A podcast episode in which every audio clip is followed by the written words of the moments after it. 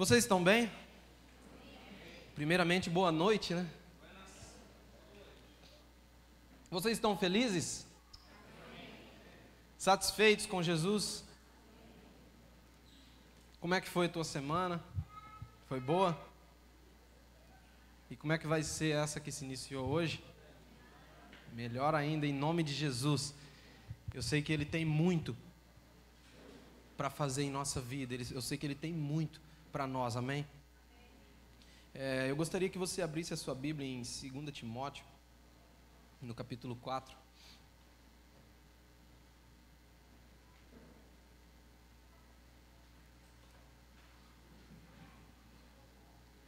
Antes da gente começar, eu gostaria que você fechasse os seus olhos por um, mais uns segundos. Senhor Jesus,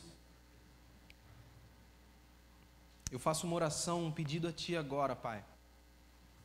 Que o Senhor envie, Senhor Deus, anjos ministradores sobre esse lugar.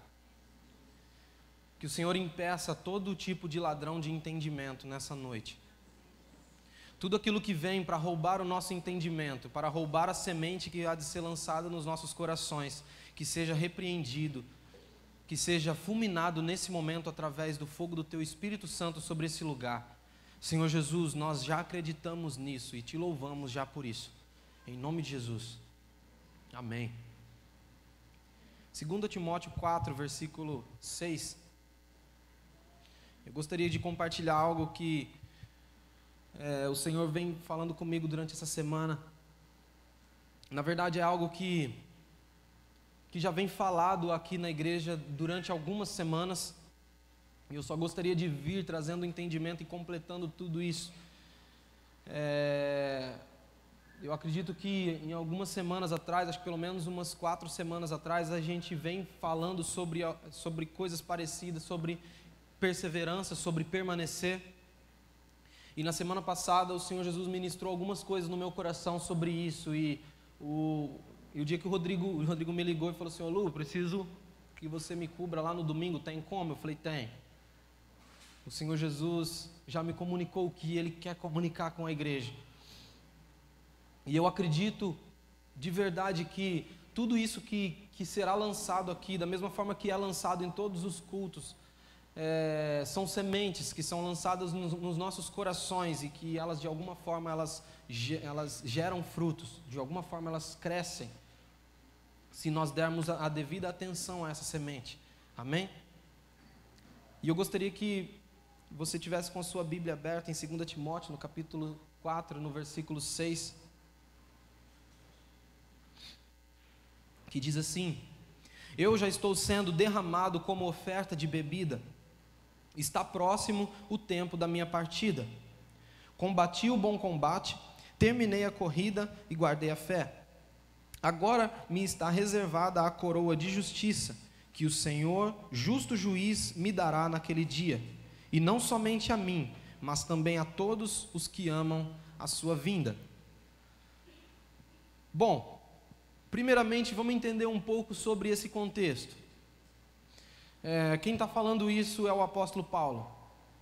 E, e, como a gente pode entender nessa leitura, ele está no final da sua vida, ele está é, de repente com seus 90 anos, de repente no finalzinho da, da sua jornada, da sua caminhada com Cristo, e ele está mandando uma carta para o seu filho na fé, Timóteo. Na verdade, essa é a segunda carta que ele manda para ele, e possivelmente uma das últimas cartas que o apóstolo Paulo escreveu. Então, possivelmente, esses são um dos últimos ensinamentos de Paulo. E ele, depois de passar, se você lê todas essas cartas, você, lê, você vê que, é, se você lê talvez esse capítulo, você começa a entender que são que são balizadores que, que ele está passando para Timóteo, são conselhos. Ele está mostrando algumas coisas para Timóteo, e no final de tudo isso, ele pega e, e abre para Timóteo que ele já, já sente que está no final da vida. E ele diz assim: Olha, eu estou sendo derramado como uma oferta de bebida. Em algumas Bíblias talvez vai estar escrito libação. E o que é isso? Uma oferta de bebida era uma oferta em que a, a, a, os judeus eles pegavam um, o líquido, ou era vinho, ou água, ou azeite, ou até mesmo sangue de animal, e eles derramavam sobre o altar para ser queimado junto com a oferta. E esse, esse tipo de sacrifício era usado para honrar o Senhor. Então eles faziam esse tipo de sacrifício, né? se chamava é, sacrifício de bebida ou libação. Deu para entender? Então, durante o tempo, é, o povo de Israel eles, eles usavam esse sacrifício como um, um, tipo de honra ao Senhor. E Paulo ele está dizendo assim: olha, eu estou honrando a Jesus, honrando ao Senhor com a minha morte. Eu estou sendo derramado em forma de honra. Por quê? Por causa de tudo que eu fiz nessa terra. E aí ele nos mostra isso no versículo seguinte, quando ele fala assim: Eu combati o bom combate, eu terminei a corrida e eu guardei a minha fé. Então ele está mostrando o que? Não só que ele gosta das Olimpíadas. Porque ele está falando sobre esporte aqui, né? Mas ele está mostrando que ele conseguiu atingir o objetivo da sua vida. Então, ele fala assim: Eu combati o bom combate. O que, que é isso? Não é luta? Hã? É. Eu combati o bom combate. E aí depois ele fala: Eu terminei a minha corrida. Isso não é esporte também? Então ele gostava de, de Jogos Olímpicos. Então ele fala assim: Eu combati o bom combate eu terminei a minha corrida. O interessante é que ele fala, eu terminei a minha corrida. Ele não fala, eu corri a minha corrida. Porque muitas vezes você pode correr uma corrida sem terminá-la. Certo? Mas ele é enfático quando ele diz: Eu terminei a minha corrida, guardando a minha fé. O que, que ele está querendo dizer? Eu cumpri nessa terra exatamente tudo o que o Senhor sonhou para mim. Eu terminei tudo aquilo que era para eu ter terminado. Então ele está no final da sua vida, dizendo isso para o seu filho na fé, falando assim: Olha, é, eu fiz tudo aquilo que o Senhor sonhou para que eu fizesse. Só que ele não usa, não fala dessa forma como sendo orgulhoso ou soberbo, entende? Às vezes a gente pode olhar e falar assim: ah, mas é porque aí ele está falando assim, ah, eu terminei a corrida, eu guardei a fé, eu sou o cara. Não, ele está falando isso com, um, com orgulho, sim, mas por satisfação de ter conseguido cumprir aquilo que estava no coração de Deus. Porque ele era convicto naquilo que ele estava fazendo. Então, é, ele, ele, ele diz: Eu combati o bom combate, eu terminei a corrida e eu guardei a fé. E ele tinha uma certeza, que está no, no versículo 8, e ele fala: Agora está reservada a coroa de justiça. Ou seja, a minha recompensa já está reservada para mim. Ele sabia que depois dele ter vivido toda a sua vida, feito tudo o que ele fez, cumprido todo o propósito do coração de Deus para a vida dele, ele sabia que existia uma recompensa.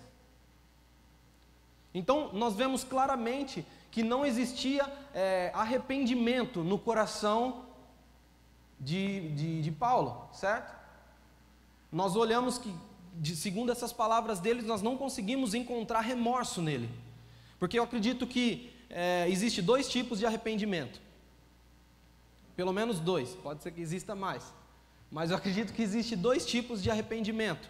Um é um arrependimento que te leva ao avivamento, que te leva à vida. Qual que é esse arrependimento que te leva à vida? É quando você se arrepende enquanto ainda há tempo de se arrepender. Quando se ainda há tempo de mudar algo para que você viva outra coisa. Entende? Então, esse arrependimento, ele nos leva à vida. Se a gente olhar, é, por exemplo, uma pessoa que ela viveu em pecado a vida toda, até mesmo se a gente pegar o exemplo de Paulo, ele, ele era um cara que matava crente, gente. Quando ele era Saulo. Antes de, de receber o Espírito Santo de Deus, ele era um cara que matava crente.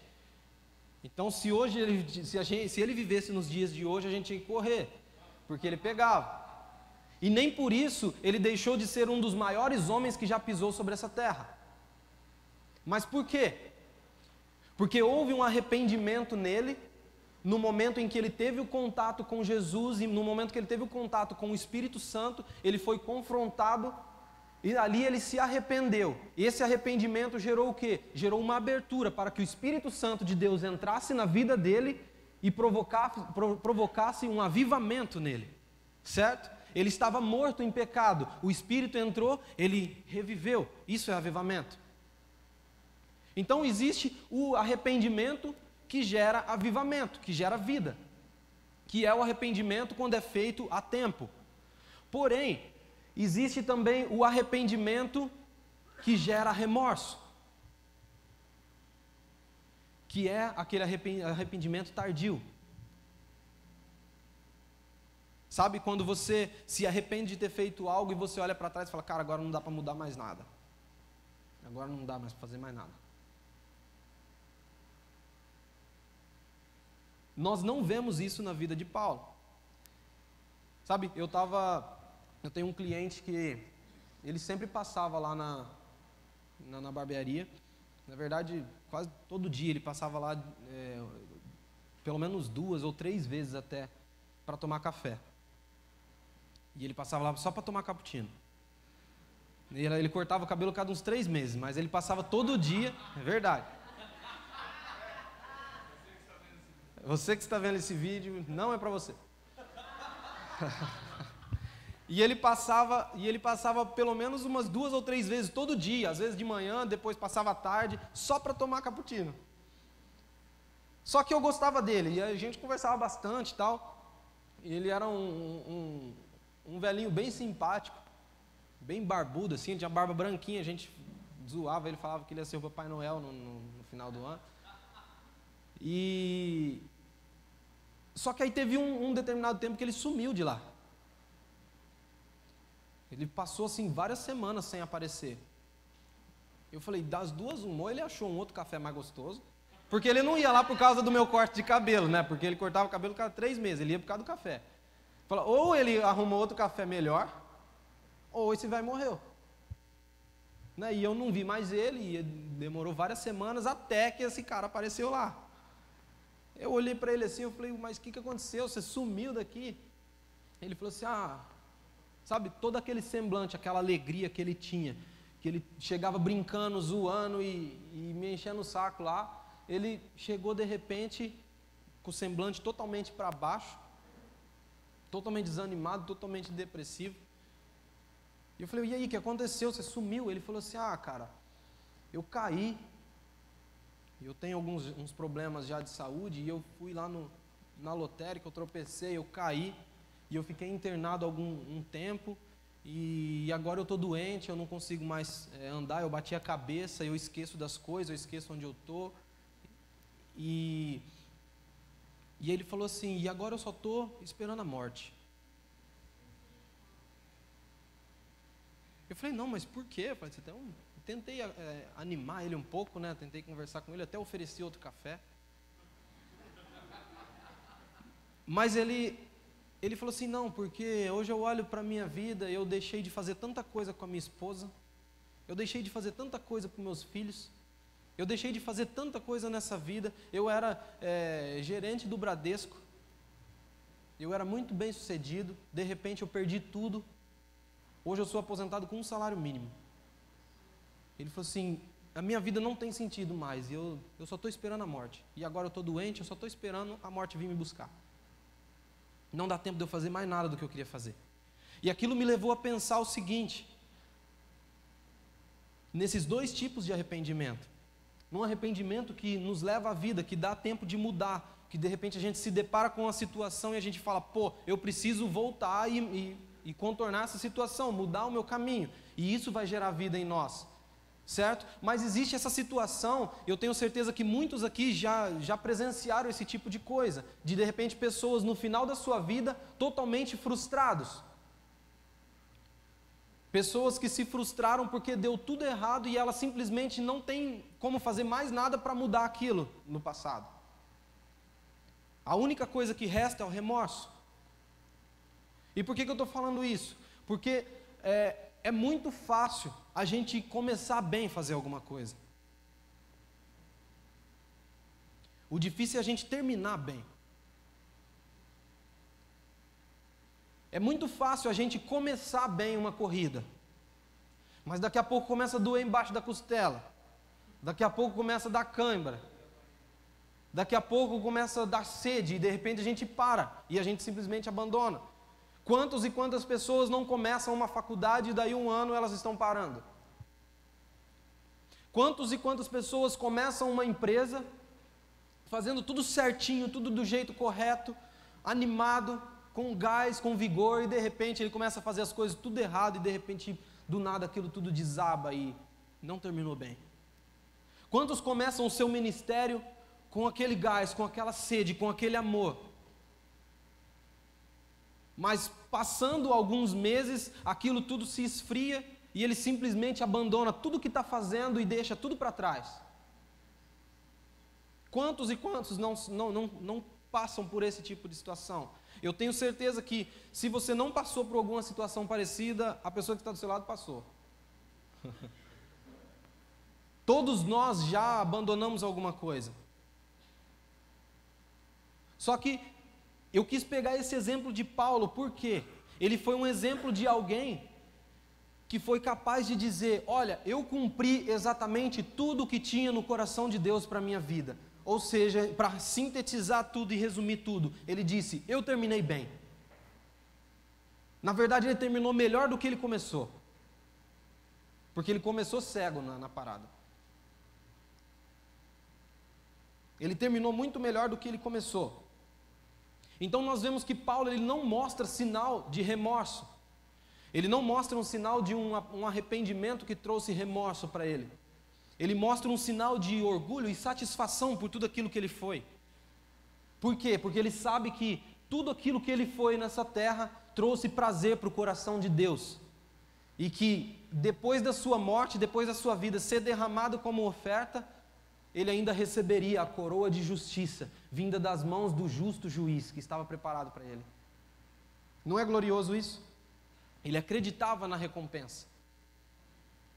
Está dando para acompanhar, dando para entender?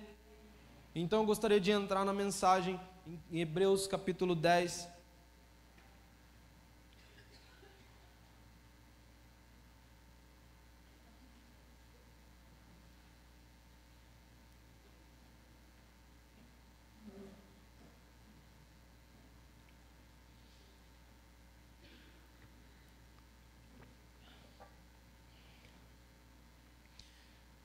versículo, vamos ler a partir do 35.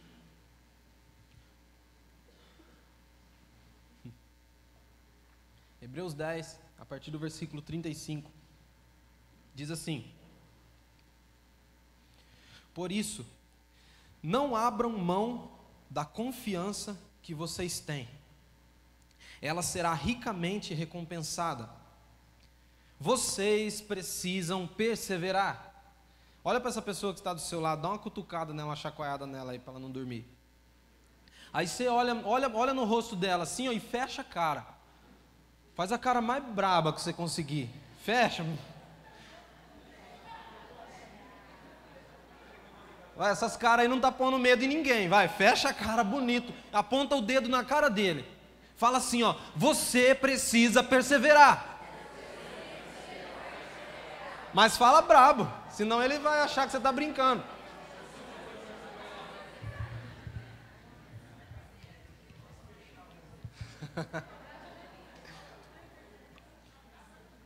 Sabe, o povo de Deus ele é muito feliz, não dá nem para fazer cara de mal, né? Eu acho que assim, o inimigo tem medo da gente por causa do Espírito Santo que está em nós, porque a gente não passa medo com essas caras de ovelhinha doce, né?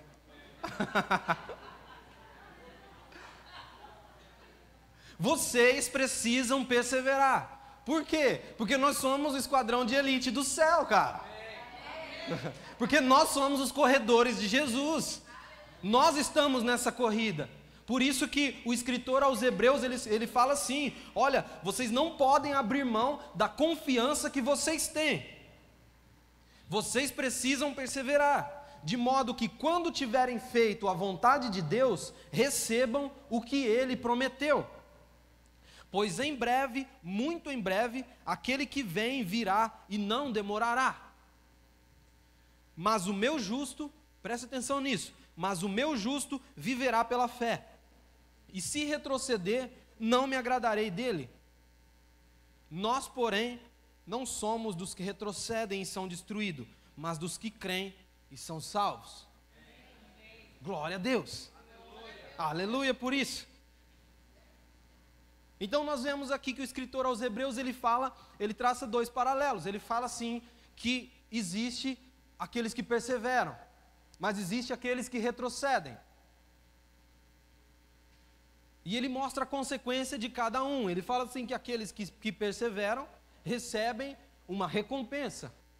E aqueles que retrocedem, é, o Senhor Jesus não sente prazer neles. Certo? Então, ele está falando assim: o meu justo viverá pela fé. Isso aqui é palavra de Deus. É Deus falando isso. O meu justo viverá pela fé. E se retroceder, não me agradarei dele. E eu fui traçar um paralelo para entender exatamente o, o, sentido exato dessa palavra, da, na verdade das duas: perseverança e retroceder.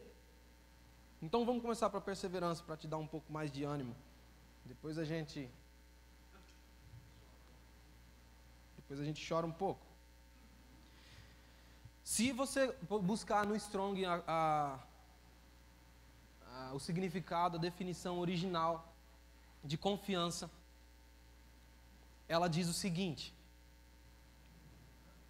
de confiança não, desculpa, perseverança.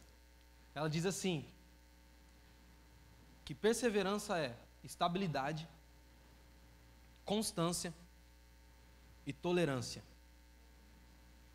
Repete isso comigo, as três. Estabilidade, constância, e tolerância. Repete de novo para você não esquecer. Estabilidade, constância, e tolerância. Agora só vocês sozinhos. Amém, amém. Glória a Deus. Nunca se esqueça disso. Todas as vezes que você ouvir assim, você precisa perseverar, você precisa permanecer, então você precisa se lembrar dessas palavras. O que é perseverança? O que é permanecer? Ela é estável. A perseverança é estável. O que é uma coisa estável? Ela não é volátil. Então, ela é estável, ela não é volátil. Ela não fica oscilando, entende? A perseverança, ela é instável ela não oscila. Não existe essa questão de, ah, hoje eu sou perseverante, amanhã não. Ou você é ou você não é. Entende? Ou você é estável ou você é volátil. Está dando para entender? A perseverança é isso. A segunda coisa que a perseverança é, ela é, lembra? Constante, constância. O que é algo constante? Algo que não, não altera a velocidade, algo que avança. Ela é constante, ela não para, ela não oscila a sua velocidade, ela não fica voltando para trás, diminuindo a velocidade, ela simplesmente avança constantemente. E a terceira, ela é tolerante, é tolerância. Mas por que tolerância? Porque ela suporta, ela suporta tudo aquilo que vem para tentar derrubar a nossa e nos arrancar desse lugar de permanência, entende? E existe um comentário na, na definição que diz o seguinte: no Novo Testamento, a característica da pessoa que não se desvia do seu propósito e de.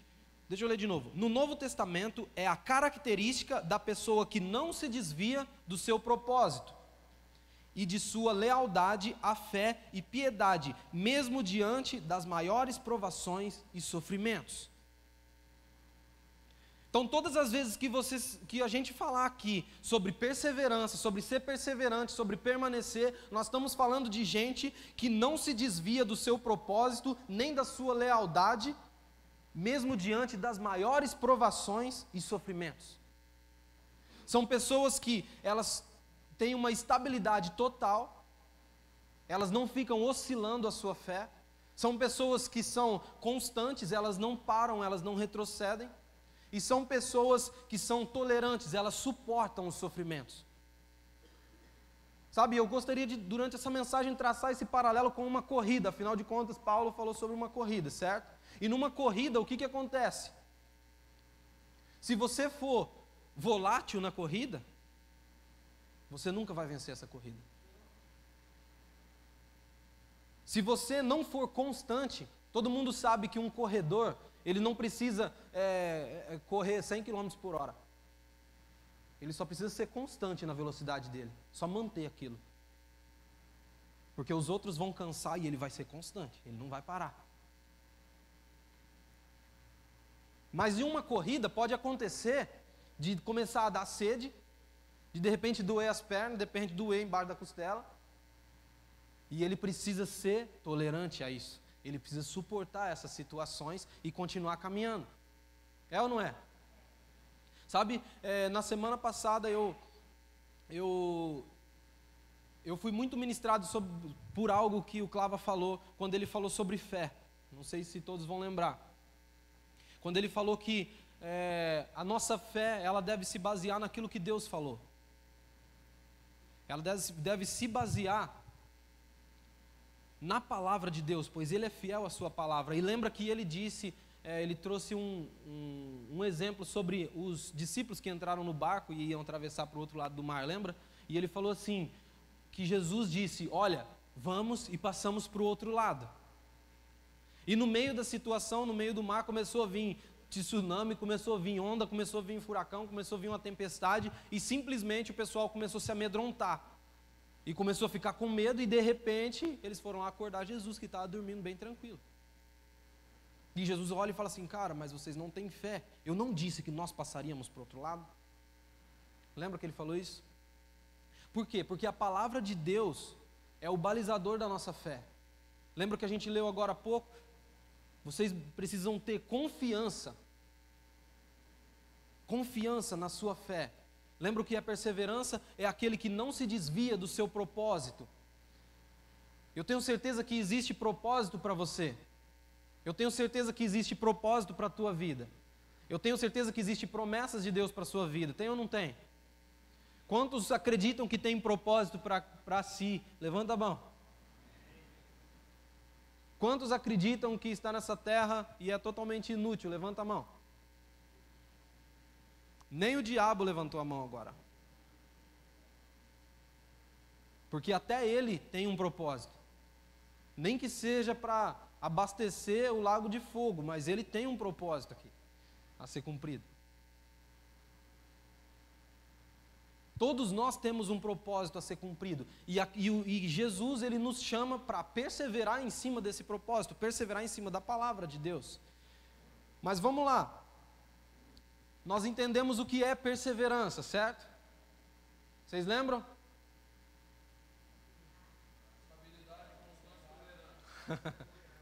Então nós aprendemos o que é perseverar, o que é perseverança.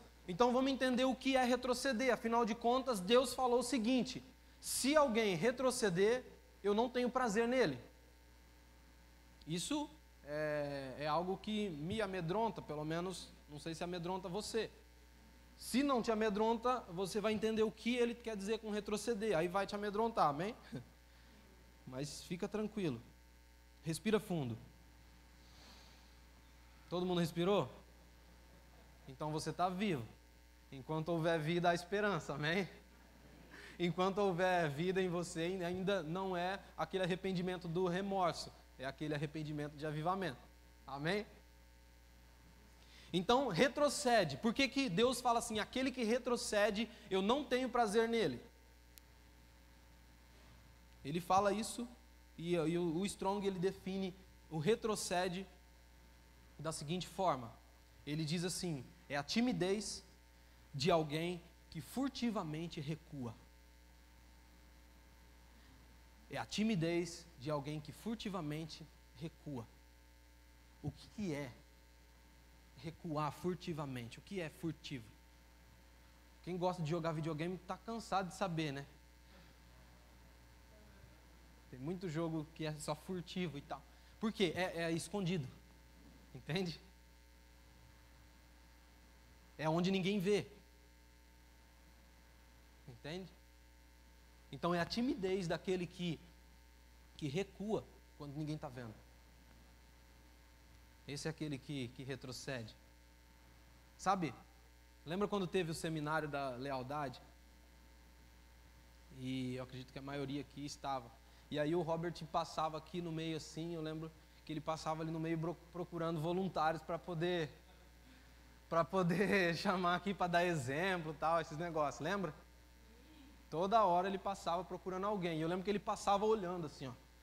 Procurando. Acho que o Espírito Santo estava revelando alguém para ele. O que, que a gente fazia quando ele passava ali? a gente pegava o livro assim, ó, fingia que estava lendo. A gente lia a Bíblia, a gente orava, a gente fechava o olho, estava em espírito. É ou não é? eu sei que vocês fez isso, eu fiz também. A gente tentava se esconder ali para ver se, pô, deixa ele pegar outro. Não, dá vergonha, né? Sabe, quando eu vi essa definição que é aquele que furtivamente recua, eu imaginei Deus, eu imaginei Deus lá de cima olhando para nós e falando assim: quem é que eu vou chamar? Quem é que eu vou escolher? E a gente simplesmente dando aquela escondidinha atrás do livro. E a gente simplesmente dando um passinho atrás. Porque tem hora que a gente acha que, quando a gente fala aquele que retrocede, aquele que recua, a gente já acha que é aquele que abandona tudo e sai correndo, né? Não, esse daí é o covarde mesmo. Aquele que recua, ele não faz isso. Aquele que retrocede, ele simplesmente, ele, ele, ele vai de mansinho, ele vai se escondendo. E a gente percebe isso claramente quando é, as pessoas elas começam a recuar aquilo que fazem, de repente no seu ministério, de repente na sua casa, de repente na sua empresa, em qualquer lugar, elas começam a dar passinhos para trás e, e recuar furtivamente, de forma que ninguém perceba, entende? O furtivo é isso. Ele vai se afastando devagar para que ninguém perceba. Então a pessoa de repente ela se fere com, com de repente uma palavra, de repente ela não recebe um elogio que gostaria de receber ou uma oportunidade que gostaria de ter e ela simplesmente começa a se ferir. Ela fala: ah, "Também isso aqui eu não quero fazer". E aí Deus fala: "Olha, eu quero você aqui". Não, isso aqui eu não quero fazer. Não, isso aqui deixa que outra pessoa faz. Hoje eu estou cansado demais. E quando ela se depara, o propósito está lá e ela já está aqui atrás. Está dando para entender? Está dando para entender o que é qual é a diferença? Então, chacoalha de novo essa pessoa bonita que está do teu lado aí. Dá um chacoalhão, acorda ela. Eu estou achando vocês meio tristes hoje. Você está triste? Dá uma chacoalhada aí. Fala, acorda. Agora, dá uma fechada na cara de novo. Aquela carona de mal. Fala assim para ela: se você retroceder, Papai do céu não vai gostar de você. Então não retroceda. Por quê? Porque nós somos os que não retrocedem. Nós somos os que, não, não somos dos que retrocedem e são destruídos, mas dos que creem e são salvos. Amém? Amém? Vamos declarar isso com força? Vamos lá? Nós somos, Nós somos os que não retrocedem, que não retrocedem mas os que creem, que creem e perseveram. perseveram. Declare isso sobre a sua vida. Declare isso sobre a sua vida todos os dias. Eu não sou, eu não aceito isso. Eu não sou aquele que recua. O Senhor me chamou para algo, eu entendo aquilo que Ele me chamou para fazer. Eu não vou recuar o meu ministério. Eu não vou recuar aquilo que, que, que Ele está propondo para eu fazer. Entende? E muitas vezes isso acontece em vários aspectos, em várias áreas da nossa vida. Muitas vezes nós recuamos e nós começamos a negligenciar algumas coisas e começamos a recuar pensando em desistir de repente do nosso casamento. Quantos não têm desistido do, da sua esposa ou desistido do seu marido por causa disso? Não existe prazer em Deus quando existe a desistência, quando nós recuamos, quando nós desistimos. quando nós negamos aquilo que nós podemos oferecer. Se você quiser colocar um sorriso no coração, no, nos lábios de Deus, alegrar o coração de Deus, trazer prazer nele, então você precisa continuar permanecendo e avançando nele. Sabe, eu imagino que uma das maiores alegrias é ouvir da boca de Deus falando assim: Esse é meu filho em quem eu tenho prazer. Já pensou? Jesus ouviu isso lá quando ele foi batizado. Jesus ouviu esse, essa frase de Deus. E uma vez eu ouvi isso de Deus. Uma vez eu estava orando e Deus ele me deu uma, uma visão. Não vou contar a visão, né, um pouco extensa e é um pouco particular, mas eu ouvi Deus olhando para mim e falando assim: Eu sinto prazer no que você está fazendo. E aí meu coração se encheu de alegria. E eu fiquei muito feliz com aquilo, eu fiquei muito contente com aquilo, só que aquela alegria passou rápido. Porque eu entendi que ele estava contente com aquilo, naquela visão, só que eu não estava fazendo aquilo. Entende?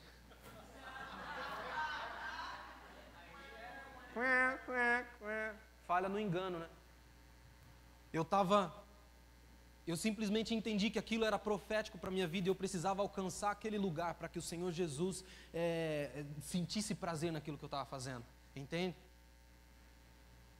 Agora, nos resta aquela, aquela questão, né? aquele caminho. Ou a gente vai avançar e fazer aquilo que o Senhor preparou, o propósito dele para nós, ou nós vamos avançar nessa corrida, ou nós vamos simplesmente continuar como estamos. E se nós continuarmos como estamos, nós estamos retrocedendo.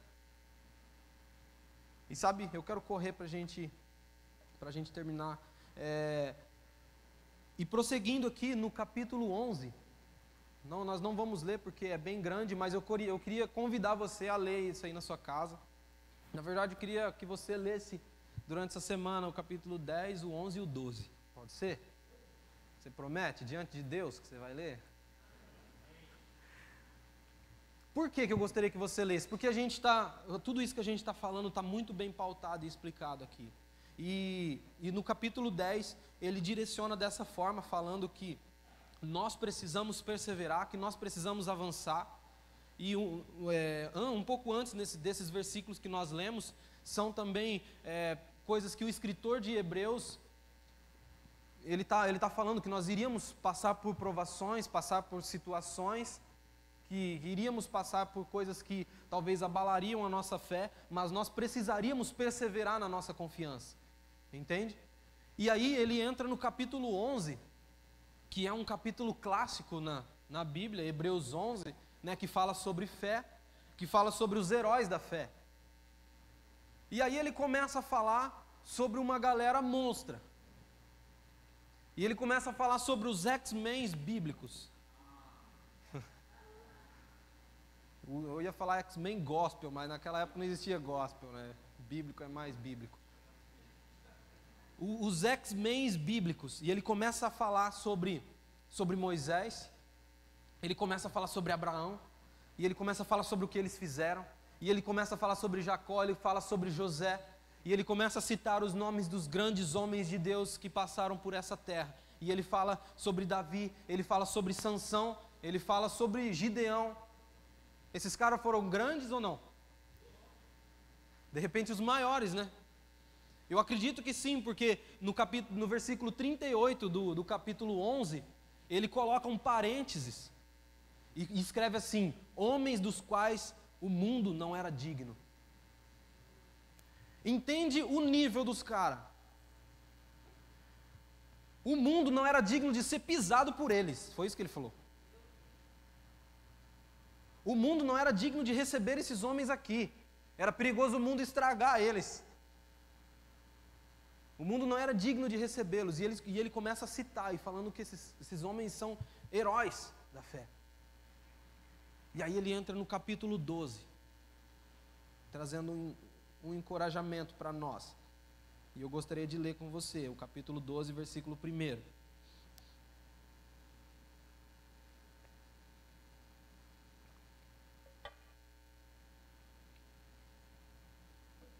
Portanto, esse portanto aqui significa o seguinte: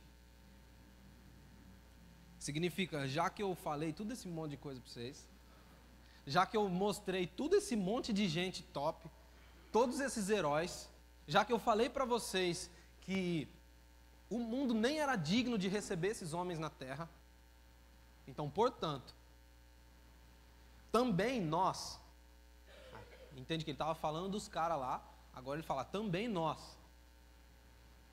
Uma vez que estamos rodeados por tão grande nuvem de testemunhas, livremos-nos de tudo o que nos atrapalha e do pecado que nos envolve, e corramos com perseverança o quê? A corrida que nos é proposta, tendo os olhos fitos em Jesus, autor e consumador da nossa fé. Ele, pela alegria que lhe fora proposta, suportou a cruz, desprezando a vergonha e assentou-se à direita do trono de Deus. Então, o que, que ele está falando aqui? Olha a doideira que eu vou te falar agora. Ele está falando assim: nós somos rodeados por uma grande nuvem de testemunhas. E quem que é essa grande nuvem de testemunha que está? É os caras tudo do capítulo 11. É os homens tudo do capítulo 11, que o mundo nem era digno de, de tê-los aqui. Mas por que, que nós estamos rodeados por uma grande nuvem de testemunha? Lembra da corrida? Esses homens já correram a corrida deles. E agora eles estão todos sentados na arquibancada assistindo eu e você correr. Verdade, é isso que a Bíblia está dizendo. Nós estamos rodeados por uma nuvem de testemunhas. É como se Abraão, Moisés, é como se Davi, é como se, se todos eles estivessem assentados em, um, em, em, um, em uma arquibancada, olhando a gente correr ali embaixo e torcendo por nós. Por quê? Afinal de contas, eles morreram. Se você ler o capítulo 11, você vê que esses heróis da fé, muitos deles foram mortos a fio de espada, foram comidos por leões. Eles, eles morreram de formas terríveis para poder, só porque eles queriam perseverar naquilo que eles criam de verdade, na convicção que eles tinham. Eles estavam dispostos a morrer e eles morreram por isso, por amor a isso simplesmente para não deixar o bastão cair no chão. Lembra daquela corrida?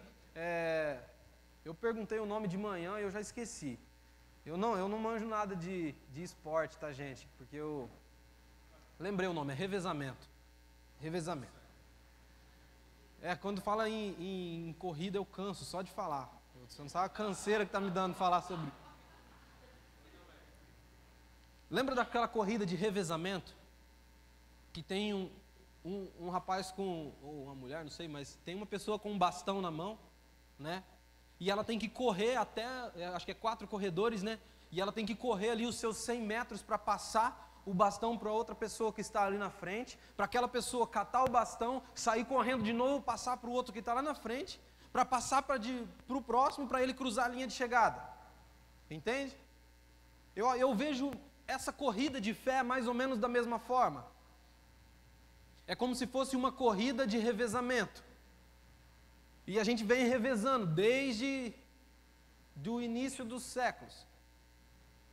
E eu imagino que, é, eu imagino que de repente essas pessoas, porque essa corrida é uma corrida de vitória coletiva, não é?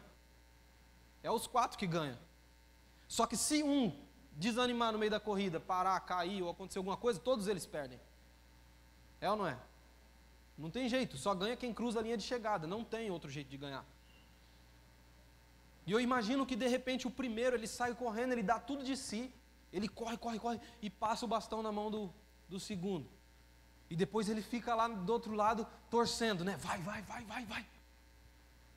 Torcendo para que aquele cara corra também, passando o bastão para o outro, e corre, corre, corra, e alcance a linha de chegada e, e traga a vitória para a equipe toda. Só que da mesma forma eu imagino uma frustração tão grande se um deles, de repente, falha no meio do caminho, ou simplesmente desiste, ou simplesmente para para beber água. E aí todos eles perdem a corrida por causa disso. Então presta atenção. Nós estamos rodeados por uma grande nuvem de testemunhas, pessoas que já correram antes de nós e que passaram o bastão para nós. Eles correram, eles nos entregaram algo em nossas mãos, isso é legado. Eles trouxeram algo até nós, eles depositaram algo em nossa vida. E, e, e, se a gente, se a Bíblia fosse escrita nos dias de hoje, eu acredito que essa lista de homens que o mundo não era digno, ela seria muito maior. Então você olha para trás, imagina, lembra de grandes homens que de repente você conheceu e que não estão mais aqui, que já morreram. Lembra Billy Graham? Lembra John Wesley? Homens que, que trouxeram um avivamento extraordinário sobre a terra, homens que, que ganharam multidões, homens que ganharam países todos para Jesus. Esses homens, eles estão nos olhando da eternidade e torcendo para que nós não, não, não recuássemos. Entende? Entende o tamanho da responsabilidade que nós temos em nossas mãos quando nós pegamos o bastão e corremos? Você consegue mensurar o tamanho disso tudo? E o interessante é que no, no começo do versículo ele fala assim: Nós estamos rodeados por essa grande nuvem de testemunhas, tem gente olhando para nós, eles estão torcendo por, por nós, nós temos que fazer valer a pena tudo aquilo que eles fizeram, amém? E aí ele fala assim: livremos-nos de tudo o que nos atrapalha e do pecado que nos envolve. Então presta atenção aqui. O pecado nos atrapalha, certo? Quantos acreditam que sim? A mentira nos atrapalha, não atrapalha? Mas o pecado nos atrapalha, o orgulho nos atrapalha, a mentira nos atrapalha, o adultério nos atrapalha, a pornografia nos atrapalha, o pecado nos atrapalha. Ele nos impede de correr e avançar e chegar no lugar que devemos chegar. Só que o interessante é que o escritor dos Hebreus ele não fala só do pecado, ele, ele, ele, é, ele distingue as duas coisas. E ele fala assim: deixemos tudo o que nos atrapalha e o pecado. O pecado a gente tem que deixar, de uma forma ou de outra. É, um, é uma questão de, de vida ou morte. O pecado ele promove morte. Então a gente sabe que com o pecado nós não temos vida, nós precisamos deixar. Agora, ele fala assim: deixemos tudo o que nos atrapalha e o pecado. O que, que ele está querendo dizer? Que muitas coisas que nos atrapalham não são pecado, elas simplesmente nos atrapalham. Tem muita coisa que faz a gente parar no meio do caminho, tem muita coisa que faz a gente é, desviar o nosso foco. Lembra da definição de, de, de perseverança? É aquele que não se desvia do propósito, Muita coisa faz a gente ser desviado do propósito. E eu vou dizer mais: tem muita coisa que a gente faz para Deus que está desviando o nosso foco. Tem muita coisa que a gente está fazendo para Deus e que, que está fugindo do propósito que Ele tem para nós. E a gente acha que está fazendo algo de bom, entende? Eu acho que cabe uma análise muito, muito intrínseca no nosso coração, muito profunda no nosso coração para a gente entender tudo aquilo que, nós, que a gente vem, vem caminhando, porque nós precisamos deixar tudo o que nos atrapalha, não só o pecado. O pecado é, é, é, é o primeiro, é a primeira coisa que precisa ser abandonada, mas existem outras coisas que roubam o nosso tempo. Existem outras coisas que nos atrapalham e nos tira do foco. Lembra de, de Pedro? Quando eles estavam no meio do mar, e, e uma grande tempestade açoitando o barco, e, e, ondas gigantescas açoitando o barco, e de repente eles viram alguém andando sobre as águas lá, e eles acharam que era um fantasma, lembra disso? E aí Pedro ele lança um desafio ali. Ele desafia Jesus. Ele fala assim: Olha, se é Jesus mesmo que está aí, me manda ir ter contigo. Não foi um desafio que ele lançou? Falou, vamos ver se é mesmo. E ele foi. E ele realmente colocou os seus pés para fora do, do barco e começou a caminhar sobre as águas. Só que em determinada situação, a Bíblia fala que ele desviou seus olhos para as ondas, ele desviou seus olhos para, para a tempestade e ele simplesmente afundou. Por quê? Porque ele não ele, ele desviou seus olhos do propósito. Ele saiu daquele lugar de estabilidade. Entende? Ele não precisou voltar para trás para afundar.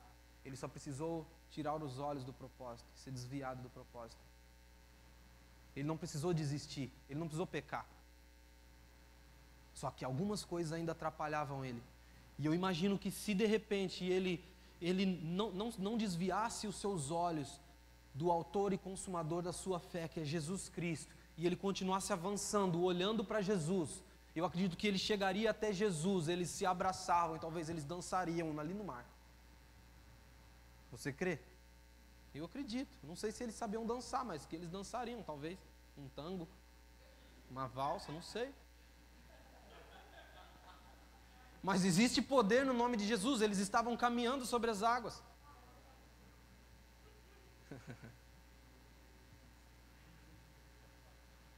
Gente, às vezes a gente brinca assim para vocês não dormir, tá?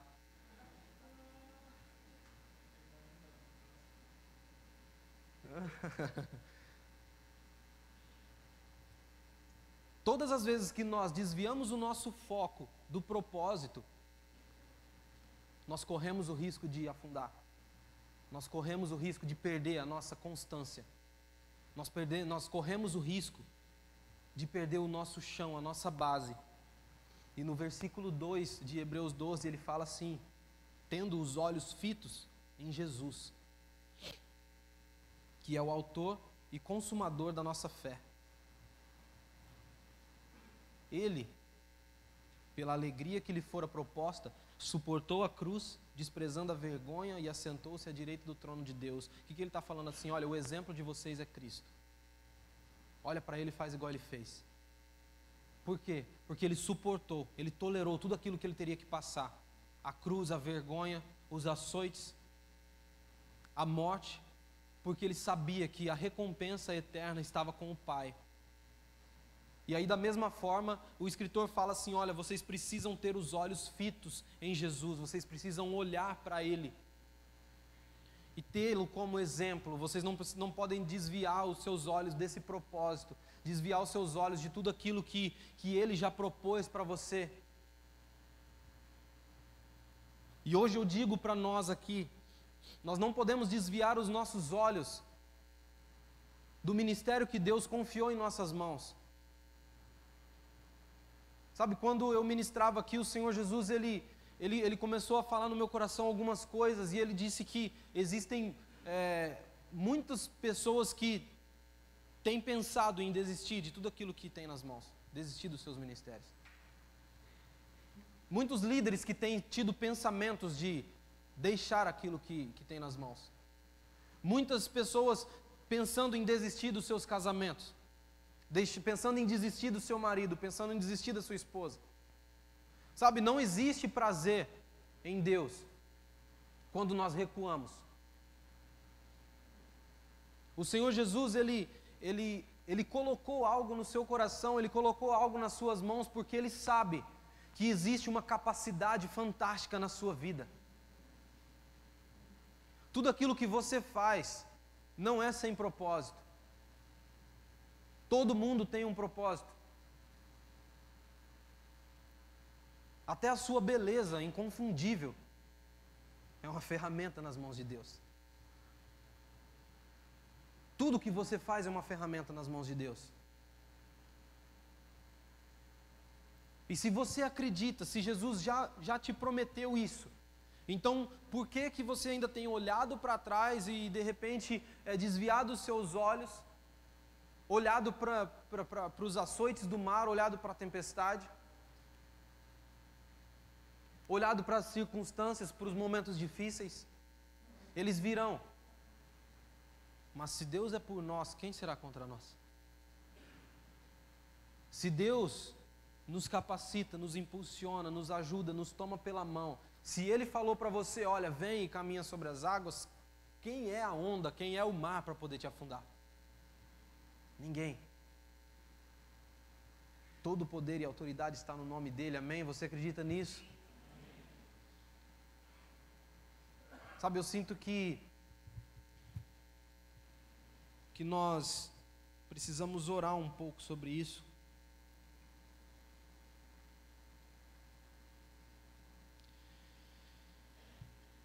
Eu sinto que existem algumas coisas para ser destravadas nos nossos corações hoje.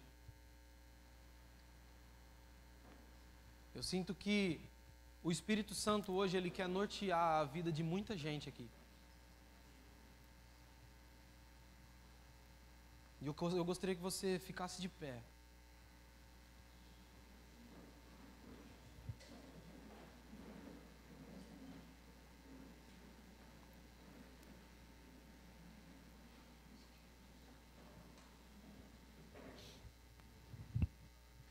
Em João capítulo 15, no versículo 7, Jesus fala assim: Se vocês permanecerem em mim e as minhas palavras permanecerem em vocês, pedirão qualquer coisa e eu vos farei. Isso é uma promessa, é um princípio, tá? Foi Jesus que falou. Se ele falou, esteja convicto naquilo que ele falou. Sabe, de repente você está aqui hoje. De repente você. De repente você tem pensado sim em desistir de algumas coisas. De repente você está pensando em desistir do seu casamento. De repente você está pensando em desistir do seu ministério, pensando em desistir de alguma coisa.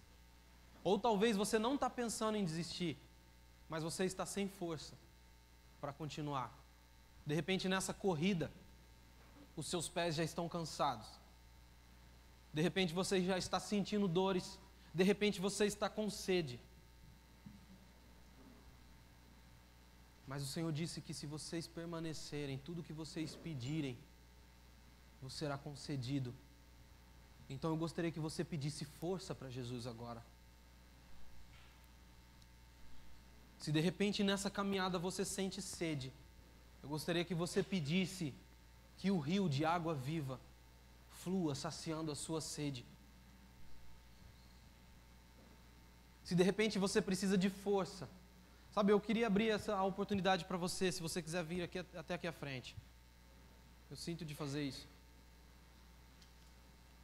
Eu sinto que, que o Senhor quer restaurar a força de muitos corredores eu sinto que o Senhor quer restaurar a força de, de muitos que já não têm força. Se de repente você tem pensado em desistir, se de repente você está prestes a desistir, não desista. Venha até aqui e dê esse passo de fé diante de Jesus e peça para Ele: Senhor, me fortalece um pouco. E peça para o Senhor: Senhor, fortaleça a minha vida, fortaleça o meu coração. Eu não posso desistir. Tudo aquilo que o Senhor colocou nas suas mãos, tudo aquilo que Ele designou você para fazer, foi porque Ele tinha um propósito muito maior. Foi porque Ele tinha algo excelente para ser rompido nessa terra. Foi porque Ele tinha algo é, que, que somaria para o avanço do reino através da sua vida. Sabe, a tua união com a sua esposa não foi por acaso. A tua união foi a junção de duas bombas que irão dizimar todas as hostes inimigas aqui. Então feche os seus olhos agora e peça força. Você que ficou aí no banco, estenda suas mãos para cá e comece a ministrar isso. Senhor Jesus, nós te pedimos, Pai, através do, da autoridade do Teu Espírito Santo que flui nesse lugar, Senhor.